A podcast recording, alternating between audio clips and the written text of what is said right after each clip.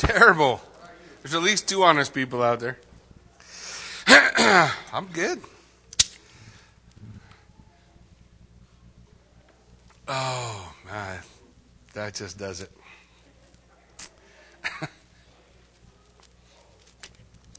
Maybe I won't cough now the rest of the time. Okay, so we're going to finish up what's called the Oracle of the Nations in Isaiah.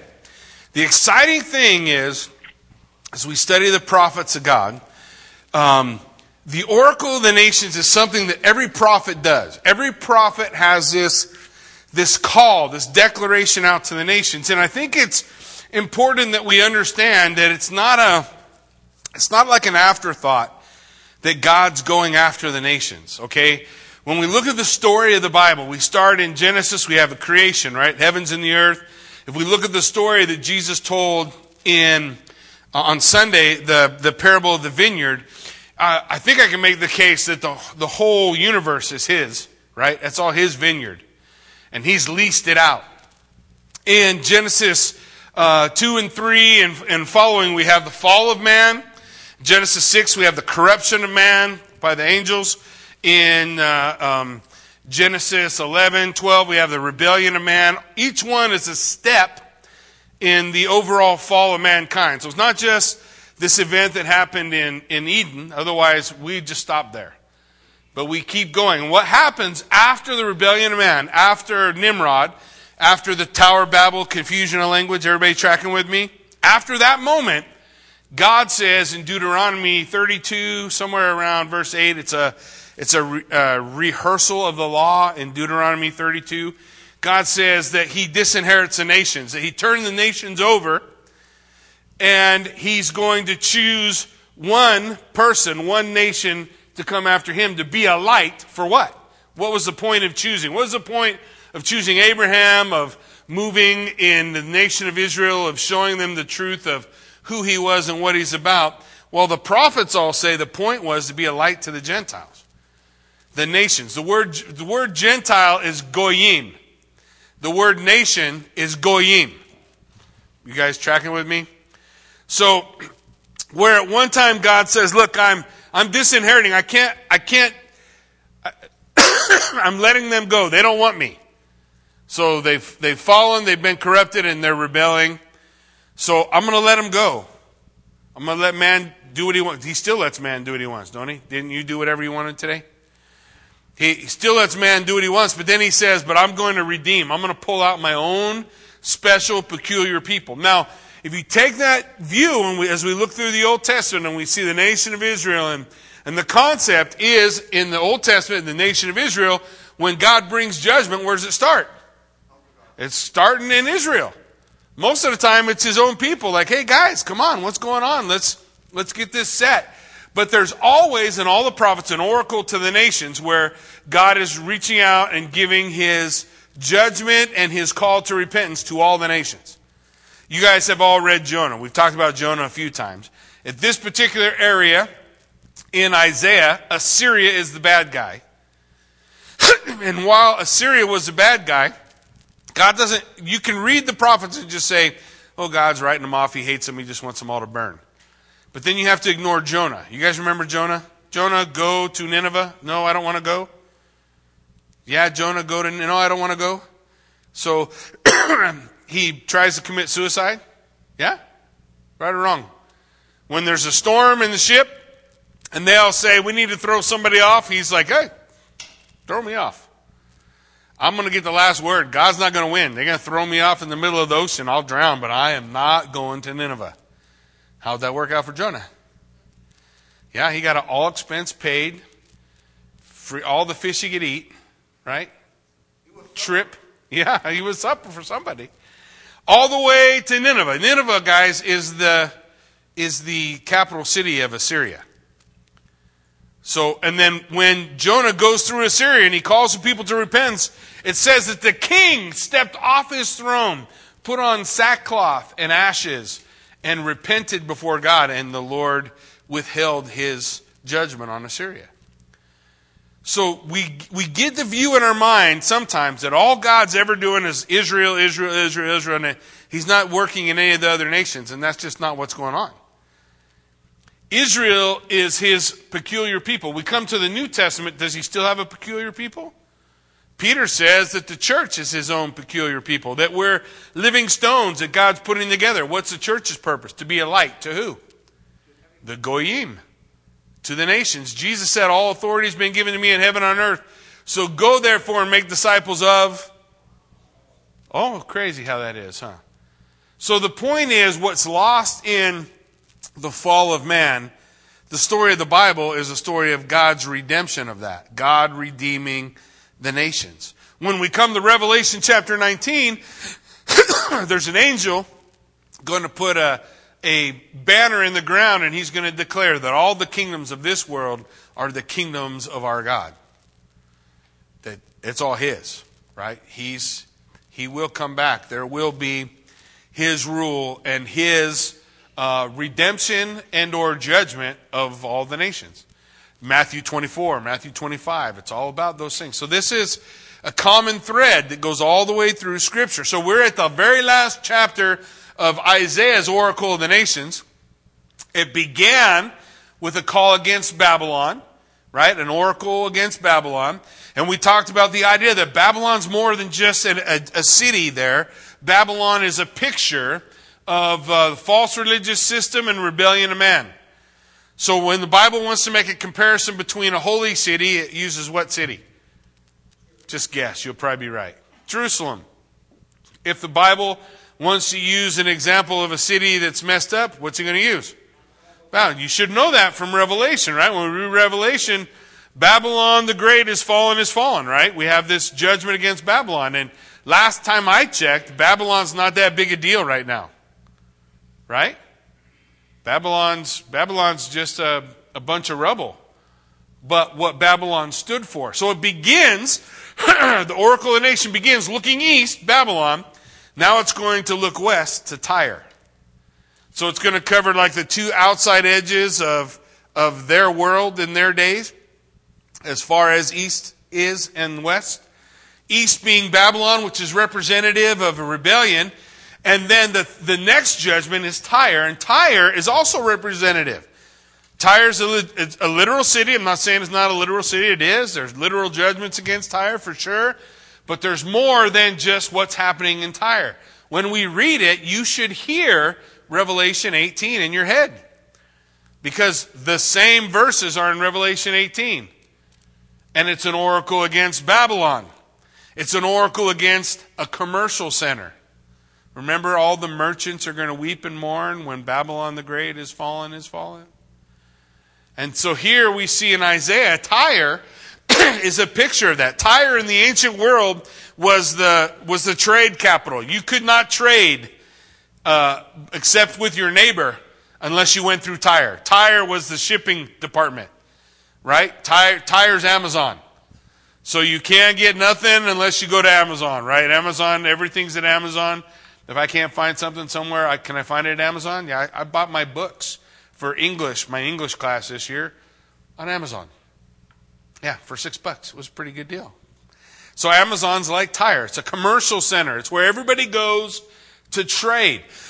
So in essence, you have the beginning of Isaiah's oracle against a false religious, um, rebellious picture, and the end against a commercial center. Right? One is a, one's the judgment of false religion. The other's a judgment of serving money. And so that's the two bookends, if you will, the, of the Oracle of the Nations in Isaiah. So as we look at chapter twenty-three, we just want to keep those things in mind. If you have time, Revelation eighteen, much of the scripture we're going to read today, straight out of it. There's a couple of times I'll refer back to it so you can see the picture, but that that's where it all is coming out of. Now, there's an order to this oracle. The oracle is going to begin with the ships. Now, I want you to picture it. It's going to begin like this idea of, of God saying to the ships who are coming back to Tyre, oh, man, you guys been out a long time. It's such a good thing to be going home, but there's no home to go to. The ships that are coming back from all their trade have nowhere to go. Now, Tyre is Phoenician. Just like Babylon, Babylon is a city. It's not a, it's not a country. You guys with me? Tyre is a city, not a country. Jerusalem is a city, not a country. But but they're they're associated with countries. The Phoenicians were the nation uh, for which Tyre was at least one of their capitals. So so he's going to go from the ships coming back to the Phoenician homeland, like the whole nation of Phoenicia and their what their, their shock. And then he's going to look at Egypt and Egypt's shock that Tyre has fallen. And then he's going to look at their neighbors around him, like the, to the ends of the earth, what the what the rest of the world is saying. And then he'll finally come back and just focus in on what's happening in Tyre. So that's kind of the, the order in the chapter as we take a look. So in verse one, he says, "This oracle concerning Tyre, wail, O ships of Tarshish, for Tyre is laid waste, without house or harbor from the land of Cyprus. It's revealed to them." So the ships of Tarshish, Tarshish is coming probably from where we would consider Spain today. So Tarshish is traveling all the way across the Mediterranean, which is the sea most often that they're, that they're talking about, which was a long ways for them to travel back then, you know, when, you know, Israel's, Israel not big about going on the sea, right? So these guys are traveling all, and where do they all go? All the ships are headed to Tyre, because that's where they pick up the goods, and then they go from there to the rest of the world. So he's saying to them, you guys wail, mourn, because you're coming to the hub, right? Where you think, hey, I'm going to trade, I'm going to make money, this is going to be a good deal. But Tyre's not there anymore. This is the word of the prophet. Tyre's not there. The ships are are coming, looking forward to a rest, but there's no rest to be found. Then in verse two, he looks toward Phoenicia. He says, "Be still, O inhabitants of the coast. The merchants of Sidon who cross the sea have filled you." So the, the picture, Tyre, here's this city full of commerce, full of wealth. They they have this ability to be self-sufficient. But their self-sufficiency is not saving them. You get it? Like here comes Assyria, right? Remember I told you, Assyria is the bad guy. And God says that, that this Assyrian conquering, which is a picture of what man does, right? We go to Daniel chapter two. You have a vision of Nebuchadnezzar, a statue, all these different metals. We've been talking about it. Which states that all a kingdom of man is not eternal. Man has been looking for utopia since the beginning, no? Right? In fact, man's been looking for a utopia so long, now he's happier writing dystopic, right? About dystopias. I mean, it's something that looks like a utopia, but really it's rotten. You know, that's like the perfect society. It's all perfect, but you're really eating people instead of food. That was uh, Solient Green. Nobody's alive that remembers that, huh? I'm the last of the Mohicans.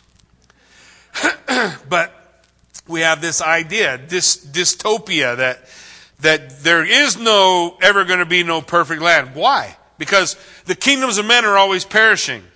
Daniel has a vision of the kingdoms of men. He sees them as God sees them, as beasts. One more ferocious than the next, more ferocious than the next. They're always changing. Somebody else is always coming on the scene. And so God says, hey, Assyria's coming. Assyria's going to lay waste to you. And your self-sufficiency is not going to save you. The, the lesson on this first half of the book of Isaiah is there's only one place that you're going to be saved. And if, when we get to the middle of the book of Isaiah, we're going to see God's deliverance of Judah. Supernaturally, God's going to take care of his people. When we, when we look at Ezekiel, we see the same thing in Ezekiel, same pictures in Ezekiel, God's supernatural deliverance. You guys remember a battle in Ezekiel called Gog and Magog? Right? Everybody, everybody tracking? Prophetic buffs that we have. A lot of times people want to look at Gog and Magog and say, well, it's Russia, and one day Russia's going to invade Israel and God's going to supernaturally deliver. Well, they're, they're at least seventy percent right. Uh, there's no reason to think Gog and Magog are Russia. However, it is talking about a battle between good and evil where God delivers his people supernaturally. Um, wait a minute. There's another story like that in the Bible, though, isn't there? Uh, uh, it seems like Revelation chapter nineteen, all the armies of the Antichrist are, are attacking the people of God, and all of a sudden, Jesus comes on a white horse, no? In a place called Har Megiddo, the Valley of Armageddon. So you have the battlefield once again of good and evil, and God delivering his people supernaturally. If it, if it happens three times in the Bible, you want to take a guess on whether or not it happens more? It's actually not that uncommon a story. And there are real life events where people come against Israel and God delivers them, just like that. So the message that God's saying to the nations, hey, deliverance is with me. You, I, I'm the one who can save.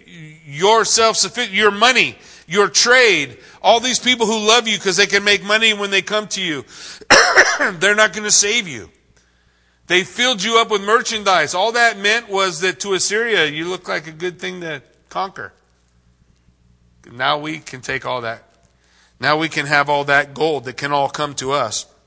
In verse three, he says, on, on many waters your revenue was the grain of Sihor, the harvest of the Nile. You were the merchant to the nations. So man, everything, everybody's coming through you. So to Phoenicia, the motherland, you're going to mourn the loss of this city, just like we would New York. How much trade with the world comes through New York? How much trade with the world comes through, you know, those different harbor cities where uh, so many things. There's this little thing in New York called the stock exchange. You guys heard of that? Yeah? So what happens if tomorrow New York's not there no more? Yeah, let it burn. I don't have any money there anyway, yeah? But the idea is the commercial center, the commercial world, they're going to mourn. They're going to mourn and all that that people put their hope in. I had all my hope in this. I, uh, this was my retirement, right? All, all what was going to come out of the stock exchange, or what was going to come out of the the trading and the, the things that go on. But now it's gone, and and the Lord is saying, yeah, because that was never going to be your hope. If your hope is your four oh one k, that can go away in a blink of an eye. God, my dad's went away in one afternoon. Poof, gone. All that retirement you thought you had, over.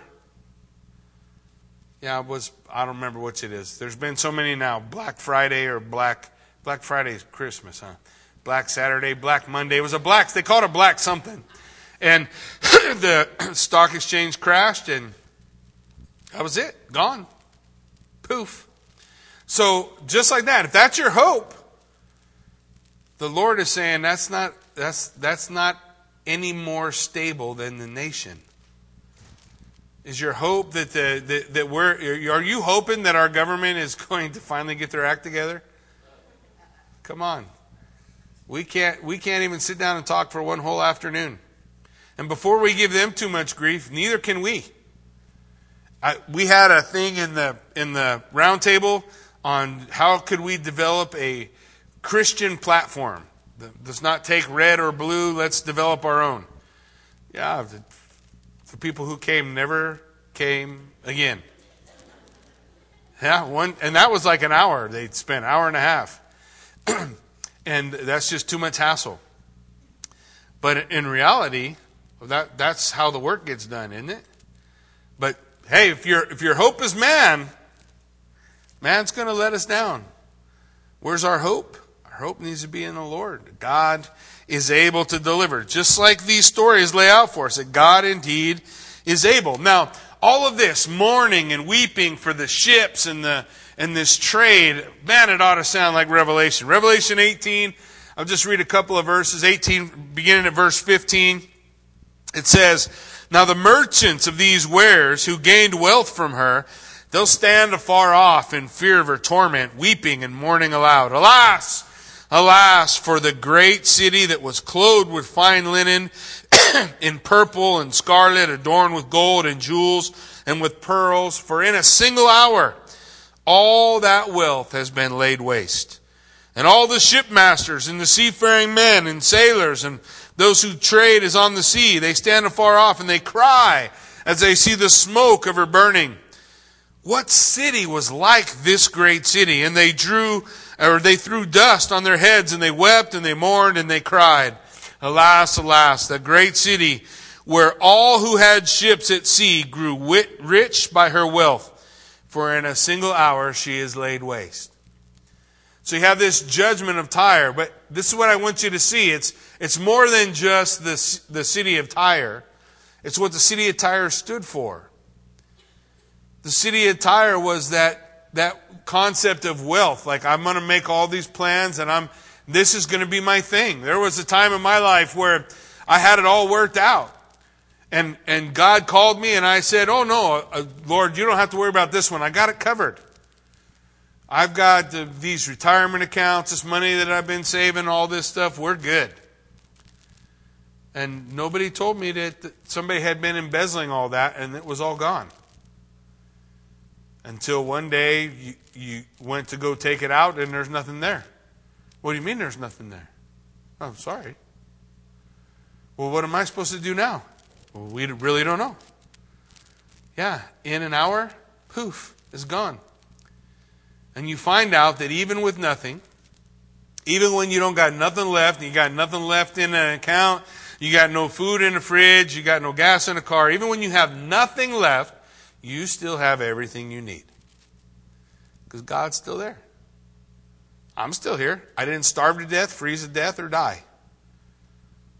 Was not the most pleasant thing I ever endured, but I endured because God walked us through. There was no deliverance in my plan, but there was deliverance with the Lord.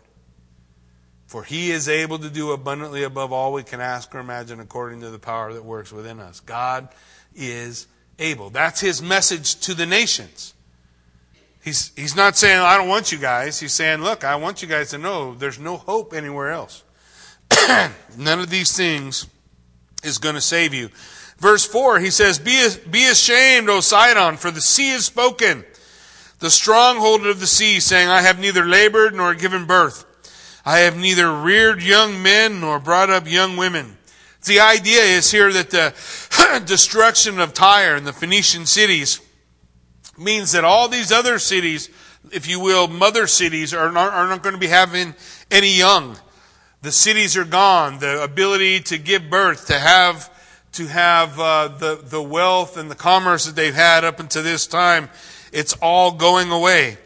The terrible news is total decimation to Phoenicia and all those who traded with Tyre. The sea is a picture of chaos, and out of the chaos, there's not going to be any more children. We're not going to be able to continue. This is all going to stop. And the trade of Tyre is all going to come to an end. Then Isaiah looks at how Egypt is going to see it. He says, and when the report comes to Egypt, there will be anguish over the report with Tyre.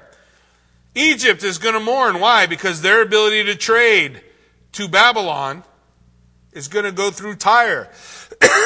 Their ability to trade in Spain, their ability to get their goods somewhere else where someone else will pay for them, it's going to stop. And now it's just where... walking it down the road like the, the olden, olden days. But how'd that work out? You guys heard of Robin Hood? You think that's a new idea? You think when they did caravans and they put all their goods on camels and walked it across the desert, how many of them caravans do you think made it? All of them? You think they got all their stuff where they were trying to walk it to? Could they walk it to Spain? Nope. So they're not trading it with them no more. Maybe they can walk it to Babylon, but you know Solomon, he built a city. He bu- he built a a, uh, a chariot city called Megiddo, right on the King's Highway, because what a great place to have a chariot city, right? So everybody's got to walk right by your chariot city. Man, hey, we'll give you protection. You can you can hang out here. Uh, I don't know. Give us you know ten percent. How many cities like that on the way?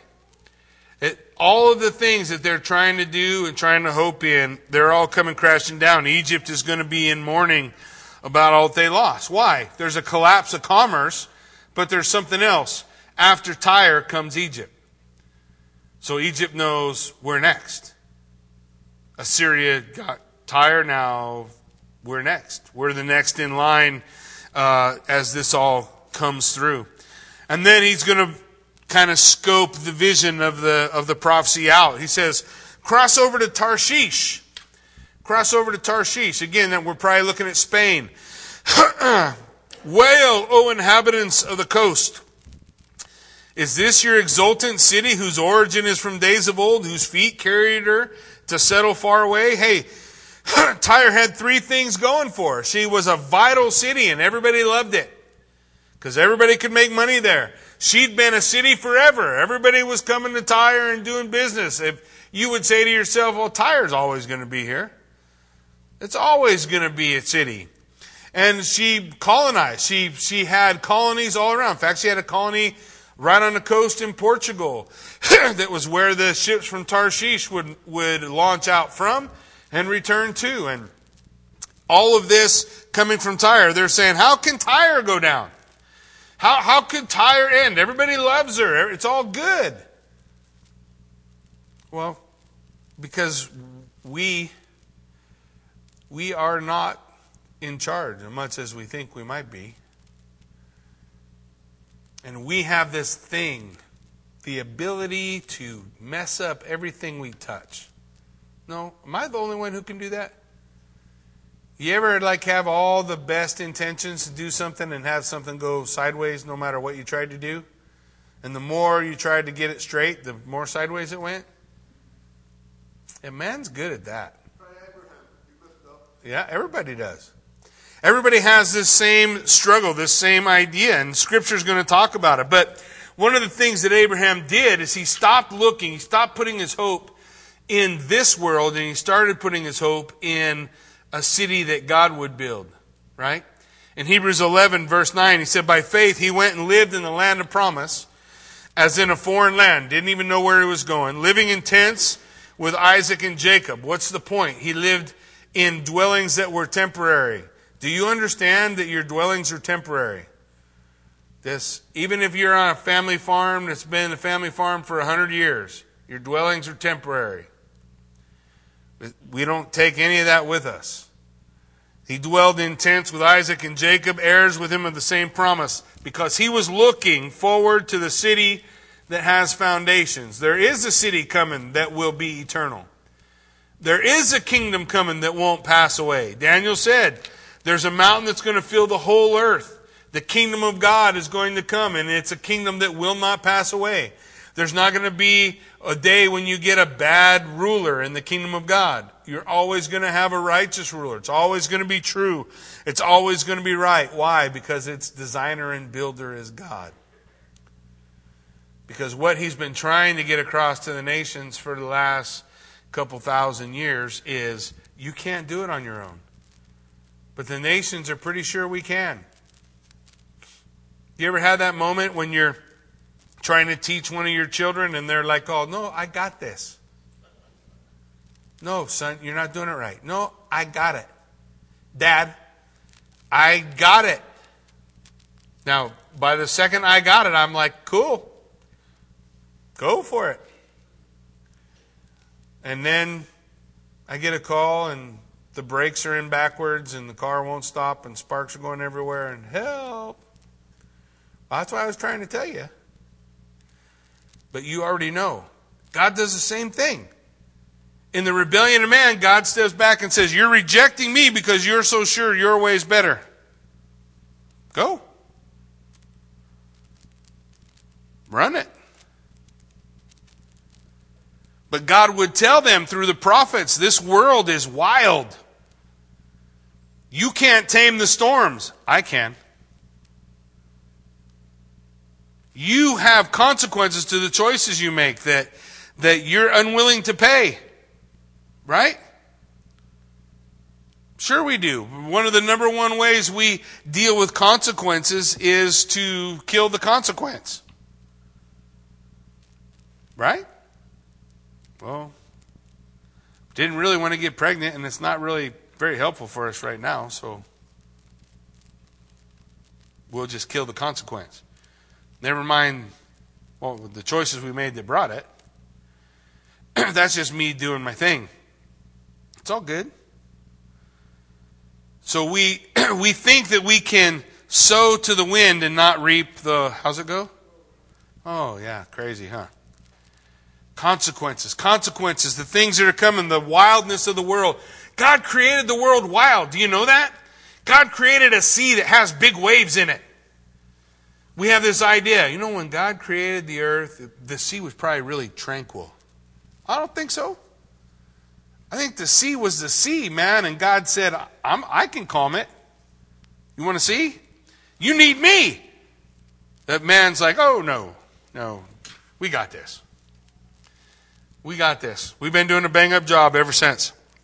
Things have been going great. So they ask a question in verse eight. Look at the question. Who has purposed this against Tyre?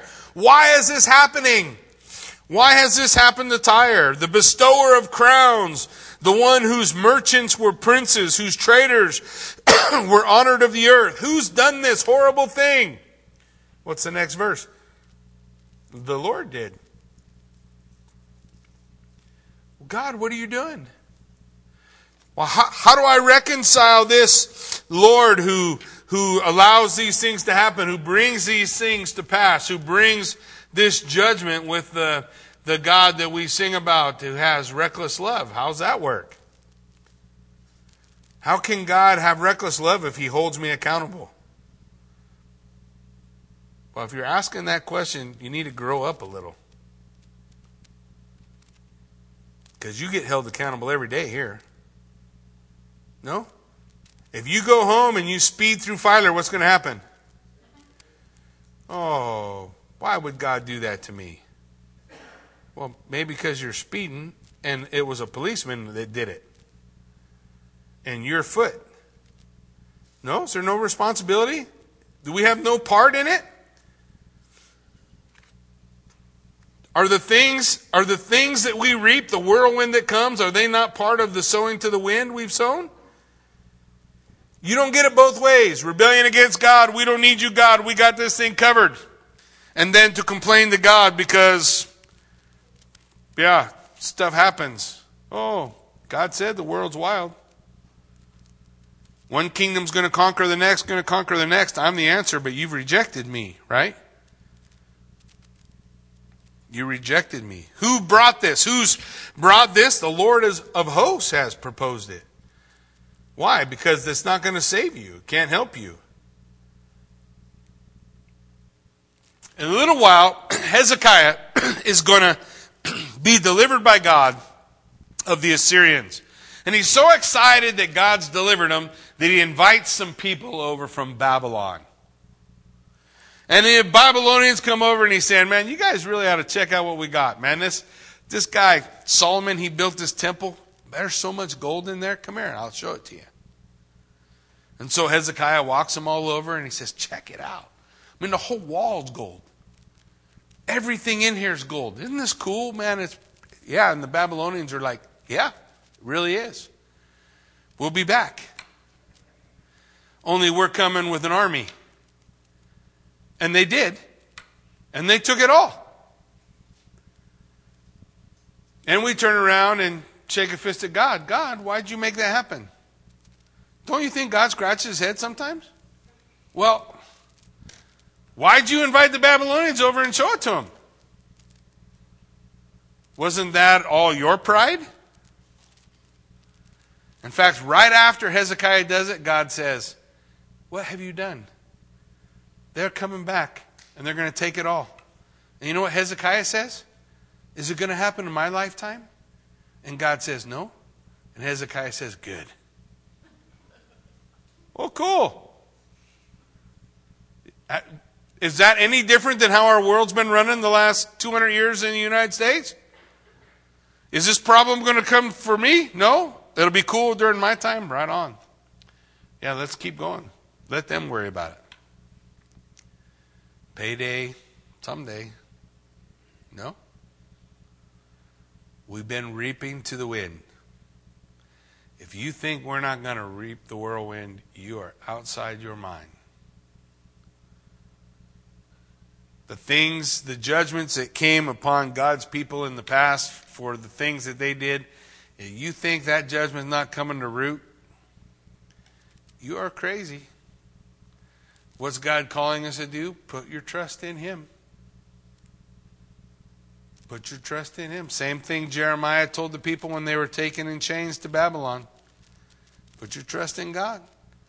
This won't be the end of the story. That's the point. Put your hope in him. It's the Lord of hosts who has, who has proposed it. Why? To defile the pompous pride of all glory. To dishonor all the honored of the earth. You guys all think you got it without me. So really, God doesn't, I don't think God has to do any more than just let us do our thing. You know what I'm saying?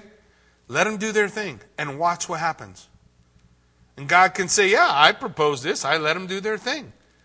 If they do their thing, here comes the repercussions. And they'll shake their fist at me and they'll be angry at me and they'll assume they have no responsibility in the whole issue, because if I was really loving, I would take away all their consequences. Yet you as a parent don't do that. Do you? You take away all the consequences from your child? The Bible is very clear. It says if you love your child, you don't do that. If you hate your child, you do.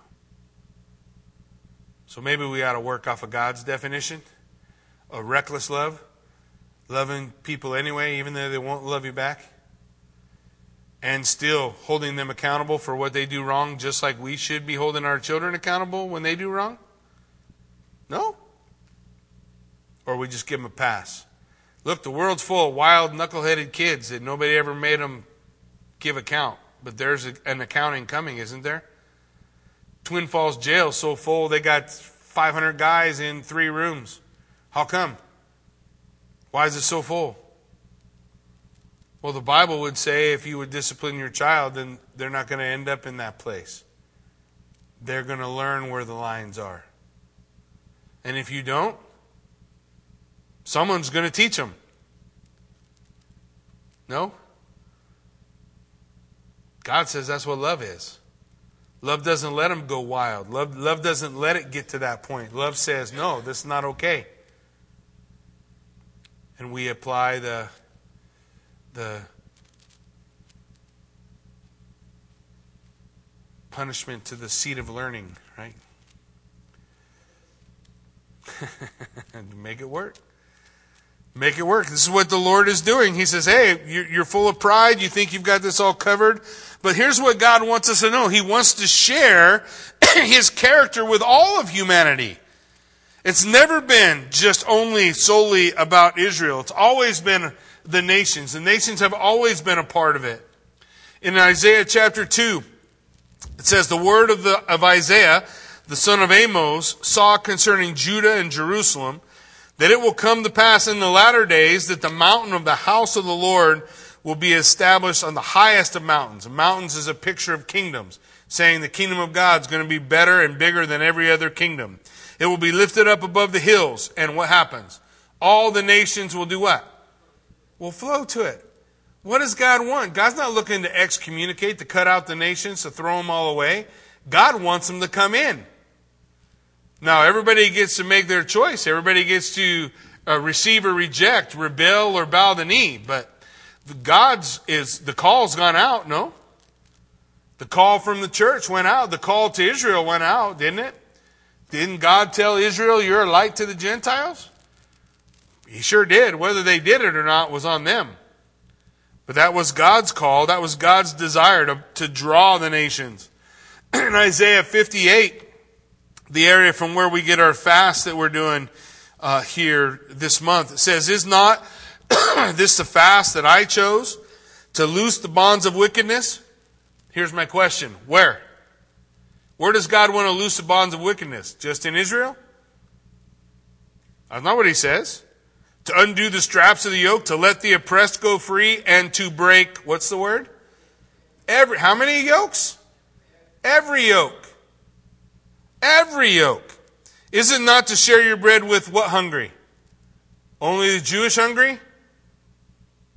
Is that what it says? What does the text say? The text says, share your bread with the hungry. What about the homeless? Do what to them?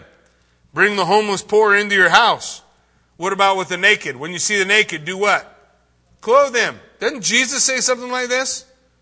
Doesn't Jesus in the judgment of the nation say, you know, when you didn't feed the hungry, when you didn't clothe the naked, when you didn't visit the prisoners, you didn't do it to me. And they say to him, Lord, when didn't we do it? And Jesus said, when you didn't do it unto the least of these, my brethren, you didn't do it to me. That's not new, is it? So it, does God care for all the hungry or only certain hungry? All the naked or only some of the naked? Does God want us to be part of that equation? Does he want us to be his hands, to not hide ourselves from our own flesh? What's he talking about? Is he talking about only Jews? Don't hide yourself from, from other Jews. He says, because if you do this, your light will dawn. Your healing will come speedily. Your righteousness will go before you, and the glory of the Lord will be your rear guard. Then you will call, the Lord will answer, you'll cry, and he will say, here I am. If you take away the yoke from your midst, stop pointing the finger and speaking wickedness. If you pour yourself out for the hungry, satisfy the desire of the afflicted, then will your light rise in the darkness. Your gloom will be as noonday. And the Lord will guide you continually and satisfy your desire in scorched places. Make your bones strong, and you will be a watered garden like a spring of water whose waters do not fail. And your ancient ruins will be what? Yeah. So in the Oracle of the Nations, how many had ancient ruins? Just Israel? They're the only ones? Your ancient ruins will be rebuilt. You shall raise up foundations of many generations. You will be called the repairer of the breach, the restorer of the streets to dwell in. But God's purpose is to show the folly of human pride.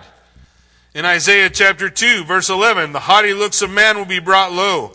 The lofty pride of men will be humbled, and the Lord alone will be exalted in that day. Our pride is stupid. We're lame. We, we, I don't know what we got to be so proud of. Yeah, we don't got it. We're not even here. Yeah, U S is great, right? I bleed red, white, and blue just like everybody else, but, but we're not all that. We need to repent. We need to get right. We got nothing to be proud about. Verse ten of Isaiah twenty-three, speaking to Uh, through Egypt and to the to the places uh, all around them. Cross over your land like the Nile, daughter of Tarshish. There's no restraint anymore. You're not going to be able to help them. Tarshish, remember, coming from Phoenicia, coming from Spain, Tyre was gone in an hour. The same thing it says about Babylon. Verse eleven, he stretched out his hand over the sea. He shook the kingdoms. The Lord has given command concerning Canaan to destroy its strongholds. The sea belongs to God. The kingdoms belong to God. The whole place is God's. It's his. The earth is the Lord's and the fullness thereof. It's all his. It ain't ours. What did you make that God didn't give you? So be thankful. Be thankful and praise his name. He said, you will no more exult, O oppressed virgin daughter of Sidon. Arise, cross over to Cyprus, and even there you'll find no rest. The judgment is sure. It's going to come. It's going to happen. In uh, Babylon, there was a, a hand. Do you remember the hand you have? Is it Belshazzar throwing a party, and a hand comes out and writes on a wall? You guys remember? Many, many tekel upharsin. You have been weighed in the balances and found wanting. Today, your kingdom is taken from you. On the day of judgment, it's too late. The time for repentance is not the day of judgment. When's the time of repentance? Yeah, right now. It's a good time. Don't wait for then. He's saying to these guys, hey, this has come. It's written. It's happening. He said uh, in verse thirteen, behold, the land of the Chaldeans. This is the people that was not. Assyria destined it for wild beasts. They erected their siege towers and stripped her palaces bare. They made her ruin. He says, you think it's not going to happen to you. Tyre's still standing when Tyre receives this note. He says, look at Babylon. They said the same thing when God said, Assyria is going to come and take you out. Oh, no, they're not. Oh, look now. Look now. They've been taken down. Wail, O ships of Tarshish, for your stronghold is laid waste. For in that day Tyre will be forgotten for seventy years, like the days of one king. This is interesting to me. I won't have a lot of time to jump into it, but in Daniel it says seventy sevens are determined for your people, right? The the the captivity for the nation of Israel was seventy years. And here you have the same thing about Tyre. The only difference is Tyre is representative. I can't point to you a thing in history and say this is where this happened. So what is the seventy about? Well, it's interesting. Something we need to, to chase down. He says the seventy years is like the days of one king, like the life of a king, right? seventy years is average, how long someone lives. The king reigns, maybe average, seventy years, I don't know. But at the end of seventy years, it will happen to Tyre.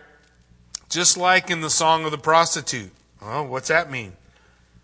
The Song of the Prostitute. Take a harp, go to the city, O forgotten prostitute. Make a sweet melody. Sing many songs that you may be remembered.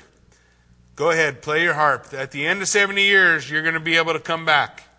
You're going to come back. You're going to play the harp. You're going to go back to the same old stuff.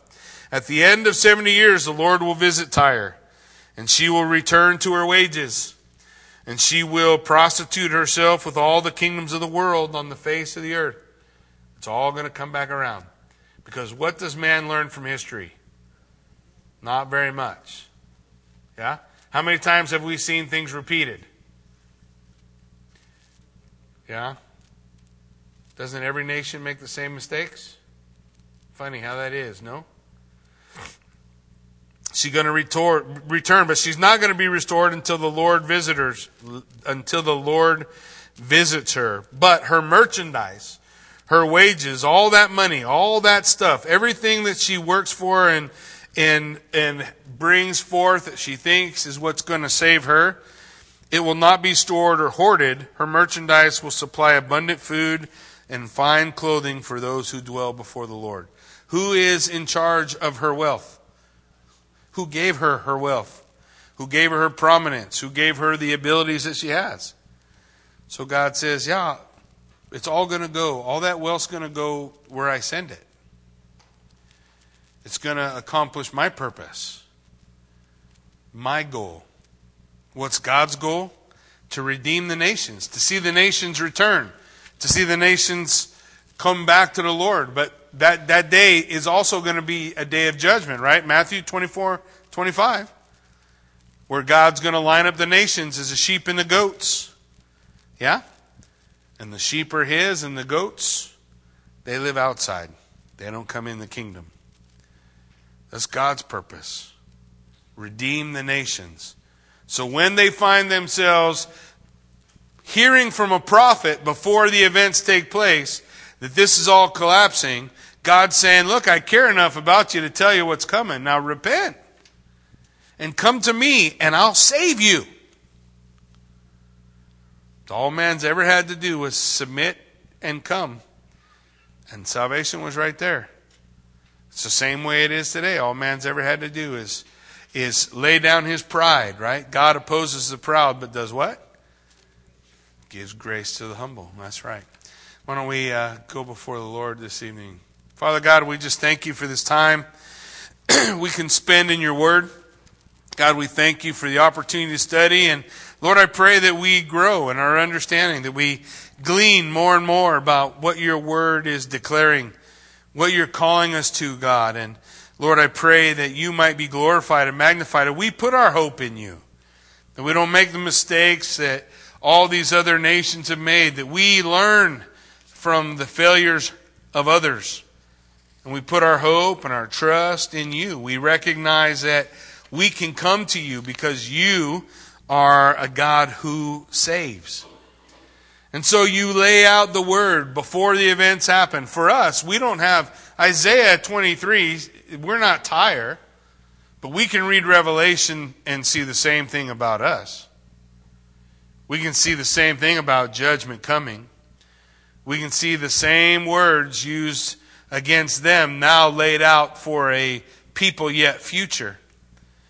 And we ask ourselves, am I ready? Have I Have I heard the voice of God? Have I responded to his call?